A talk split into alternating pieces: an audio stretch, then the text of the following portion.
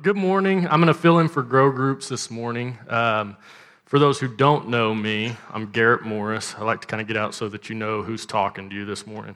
I'm Garrett Morris. I've served as a deacon here at Stillwater Bible Church. I'm in my third term as that.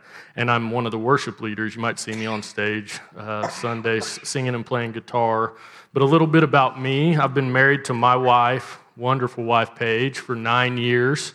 Uh, actually, this month will be 10 years since I proposed. So a, a good decade ago. It seems like a long time. I definitely don't feel old enough for that to be the case. Um, and it also speaks to Paige's patience and perseverance that we've made it that long. She puts up with me. So we've got three beautiful children Greenlee, Preston, and Haviland.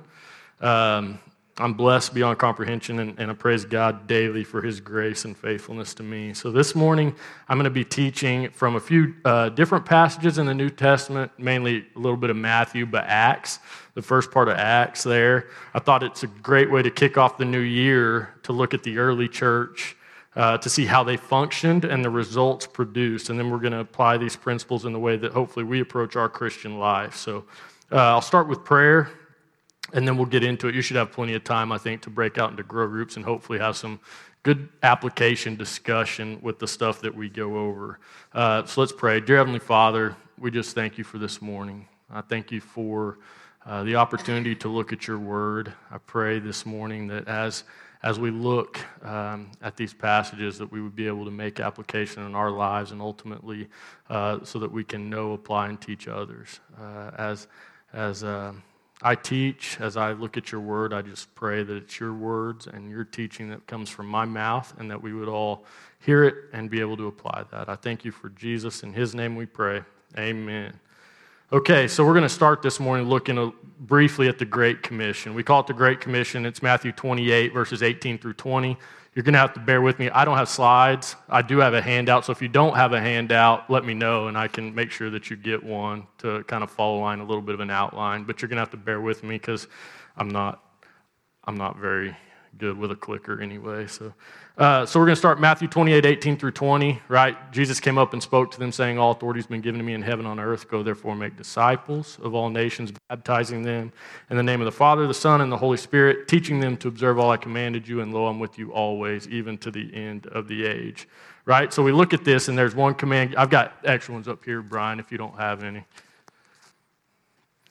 Okay, so we see here the command given it's make disciples right? We, we always uh, often teach our purpose, plan, and process of the church, right? That's to make disciples. This is where that comes from. Uh, how do we do that? We say evangelism and training, right? We've got to tell people the gospel, and then once they put their faith in Jesus Christ for eternal life, we've got to train them to become disciples. So, this morning, the teaching that I'm going to do assumes we've all put our faith in Jesus for eternal life, that we're all Christians, that we all have eternal life, if uh, someone hasn't, know that you can do that right now where you sit. You put your faith in Jesus for eternal life, and you've got that. You can do it right now. God promises you eternal life the moment you believe, and that cannot be taken away from you. So, everything that I talk about from here on assumes that we've got that and that we are Christians and that we believe. So, with the Great Commission, I want to shift to the early church. We're going to be looking at Acts 2. If you want to flip there, Acts 2 and 3. We're going to look at the Apostle Peter's first two recorded sermons where he delivers the gospel to a couple of groups of people.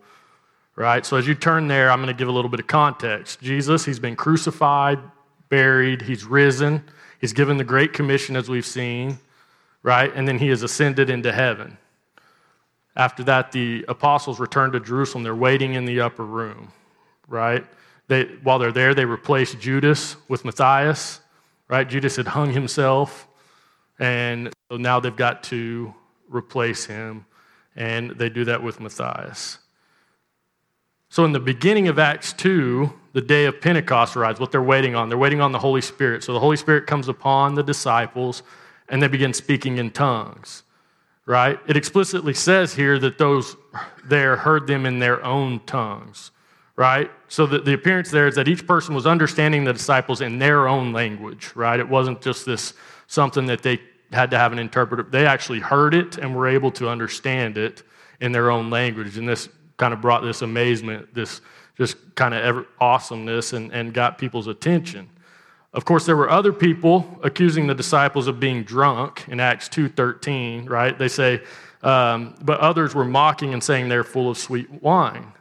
And this is where Peter steps in. In 2.14, he begins this sermon, uh, which is really the first time we see this recorded, this gospel being given after Jesus' death and resurrection It says, But Peter, taking his stand with the eleven, raised his voice and declared to them, Men of Judea and all you who live in Jerusalem, let this be known to you, and give heed to my words. For these men are not drunk, as you suppose, for it is only the third hour of the day. So he says, It's only 9 a.m., right? These people aren't drunk. Can't be drunk. It's too early in the morning. It's 9 o'clock. That's not what's going on. He says, But this is what was spoken of through the prophet Joel. And it shall be in the last days, God says, that I will pour forth my spirit on all mankind. And your sons and your daughters shall prophesy, and your young men shall see visions, and your old men shall dream dreams. Even on my bond slaves, both men and women, I will in those days pour forth of my spirit, and they shall prophesy, and I will grant wonders in the sky above and signs on the earth below blood and fire and vapor of smoke. The sun will be turned into darkness and the moon into blood before the great and glorious day of the Lord shall come. And it shall be that everyone who calls on the name of the Lord will be saved. So Peter says these men aren't drunk, but rather what has happened is done to fulfill prophecy. So let's read on. Says, Men of Israel, listen to these words. Jesus the Nazarene, a man attested to you by God with miracles and wonders and signs which God performed through him in your midst, just as you yourselves know, this man, delivered over by the predetermined plan and foreknowledge of God, you nailed to a cross by the hands of godless men and put him to death. So here Peter tells of Christ's death, right? He explains to him. And then let's read on. But God raised him up again, putting an end to the agony of death, since it was impossible for him to be held in its power. For David says of him, I saw the Lord always in my presence for he is at my right hand so that I will not be shaken. Therefore, my heart was glad and my tongue exulted. Moreover, my flesh also will live in hope, because you will not abandon my soul to Hades, nor allow your Holy One to undergo decay. You have made known to me the ways of life. You will make me full of gladness with your presence. Then Peter explains, Brethren, I may confidently say to you regarding the patriarch David that he both died and was buried, and his tomb is with us to this day. And so, because he was a prophet, knew that God had sworn to him with an oath to seat one of his descendants on his throne, he looked ahead and spoke of the resurrection of the Christ. That he was neither abandoned to Hades, nor did his flesh suffer decay. This Jesus God raised up again, to which we are all witnesses. So here, Peter just told that Christ was raised. So Peter tells of Christ's death and resurrection, which is what? It's the gospel, right? We see Peter give the gospel here. Therefore, here's a summary statement having been exalted to the right hand of God and having received from the Father the promise of the Holy Spirit, he has poured forth this which you both see and hear. For it was not David who ascended into heaven, but he himself says, The Lord said to my Lord, Sit at my right hand until I make your enemies a footstool for your feet. Therefore, let all the house of Israel know for certain that God has made him both Lord and Christ, this Jesus whom you crucified.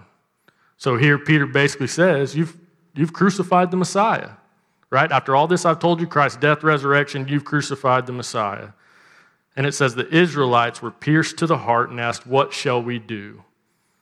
Peter then tells them to repent, to change their mind, and they will be saved. So let's see it. This is very powerful. So he just tells these Jewish people, You've crucified the Messiah. They've said, What shall we do? And verse 37 is where I'm going to start. Now, when they heard this, they were pierced to the heart and said to Peter and the rest of the apostles, Brethren, what shall we do? So, pierced to the heart, they were cut. There's deep sorrow there. The Jews have heard the gospel. Peter then tells them they killed the Messiah and, that, and they are pierced to the heart. They say, What shall we do? Now that they know this, what do they do with this knowledge, right? That's the question. Verse 38 says, Peter said to them, Repent and each of you be baptized in the name of Jesus Christ for the forgiveness of your sins, and you will receive the gift of the Holy Spirit. Repent and be baptized. This might trip some people up. I don't want to spend a whole lot of time on this, mainly because I, I, don't explain it as well as some others, but it does need to be addressed. So, repent literally means change of mind. We know that, right? Peter's saying, change your mind about who Jesus is. You just killed him. Change your mind. He is the Messiah. You said he wasn't, but he is. Change your mind. We know faith in Christ brings salvation. So, how does all this fit? In English, it looks like you have to repent and be baptized for salvation and forgiveness of sins. But this is, and JB and others do a much better job explaining this. In the Greek, it reads more like repent. There's a plural, right? All of you repent for the forgiveness of all of your sins, and all of you shall receive the power of the Holy Spirit. And it says, and let each of you be baptized in the name of Jesus Christ. So the repentance and baptism don't go there, don't go together there, right? There's this idea of changing your mind, getting the forgiveness of sin, and then after, each of you be baptized in the name of Jesus Christ.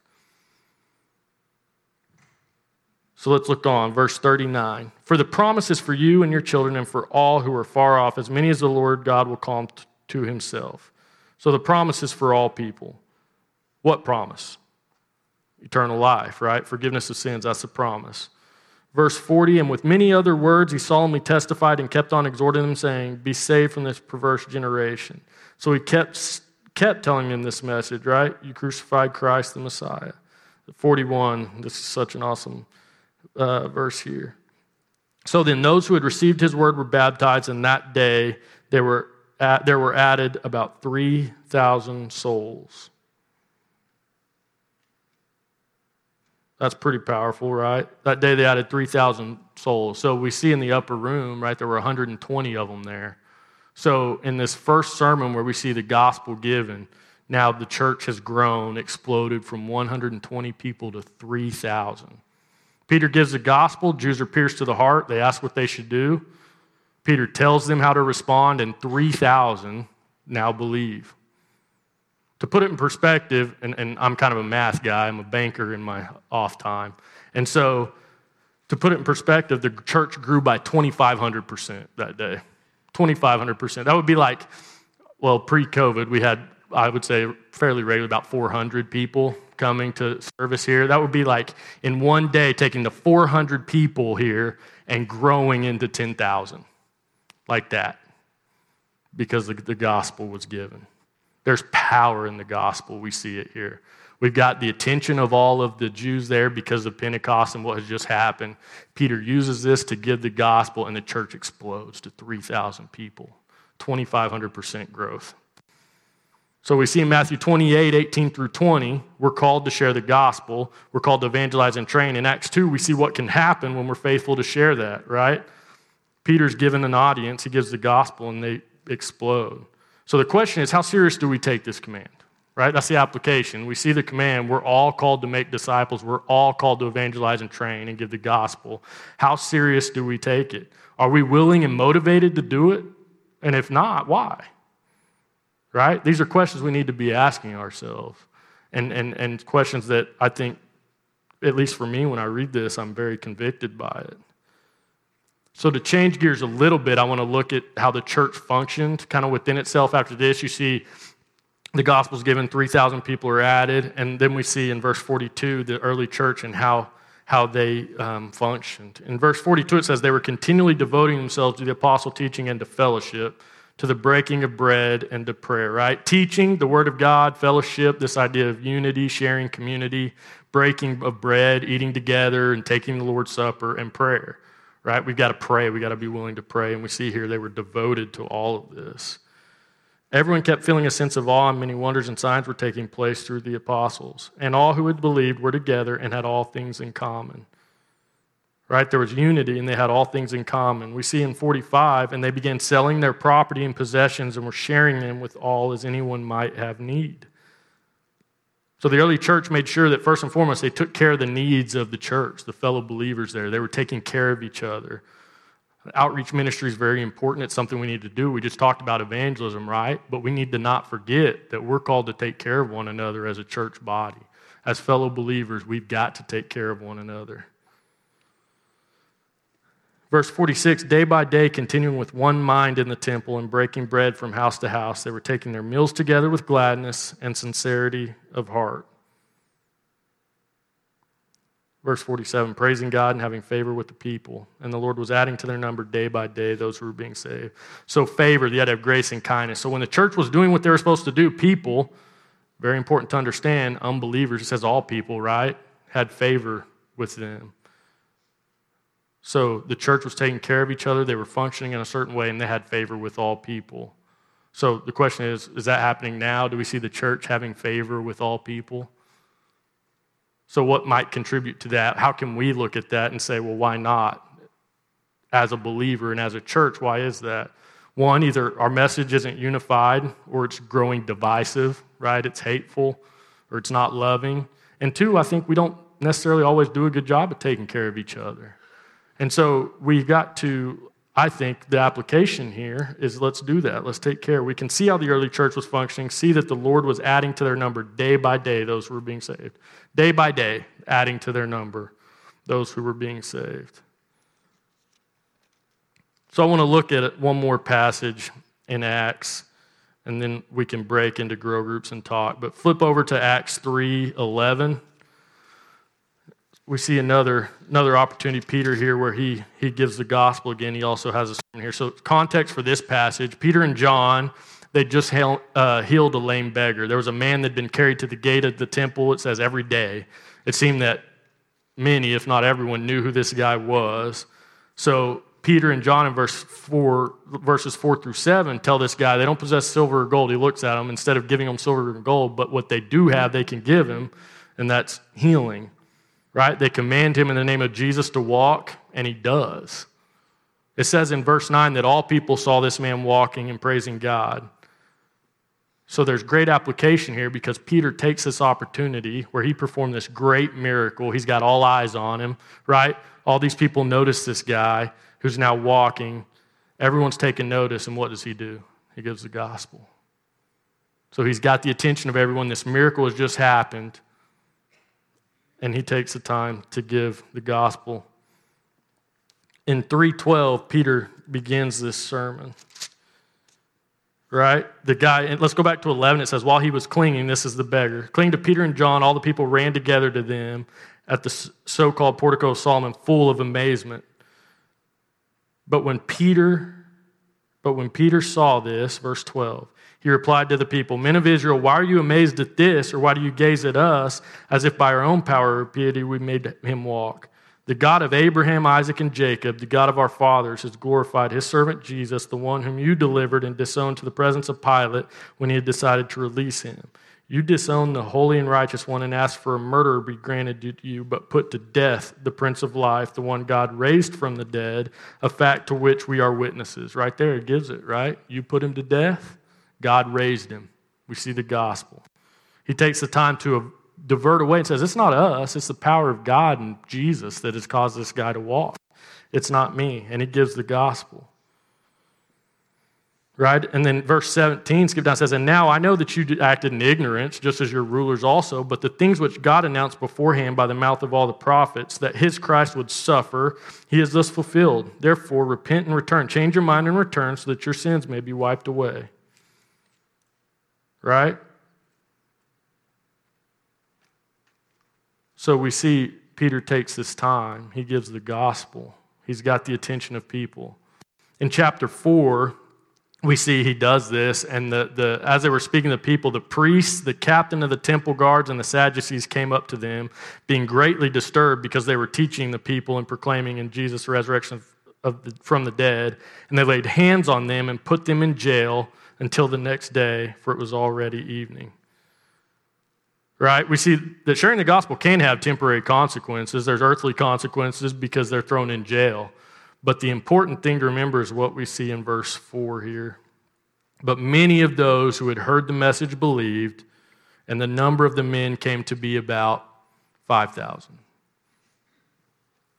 So Peter takes this opportunity, shares the gospel, this great thing, this platform he's been given, and now the church has grown to five.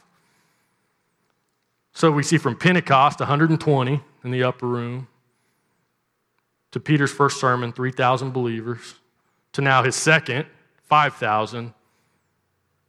Look how powerful the gospel is when we're faithful to give it. These first few chapters of Acts are always very convicting to me. I read it, I see this, and see how, how they all knew what the consequence was doing this. They just watched their Savior be crucified, right? And then they've witnessed him being risen. and they boldly give the gospel, and look what happens. 5,000 people now, as of chapter 4 of Acts, are with them. We see the first time the gospel's preached, we see how the church functioned and what it produced, and we see the miracle of the lame beggar being healed.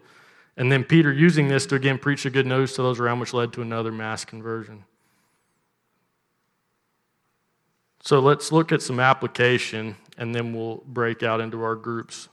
So, number one, let's unashamedly proclaim the gospel to our community, our country, and the world, right? Our community, right? Here locally, to our country and the world. Spread it out.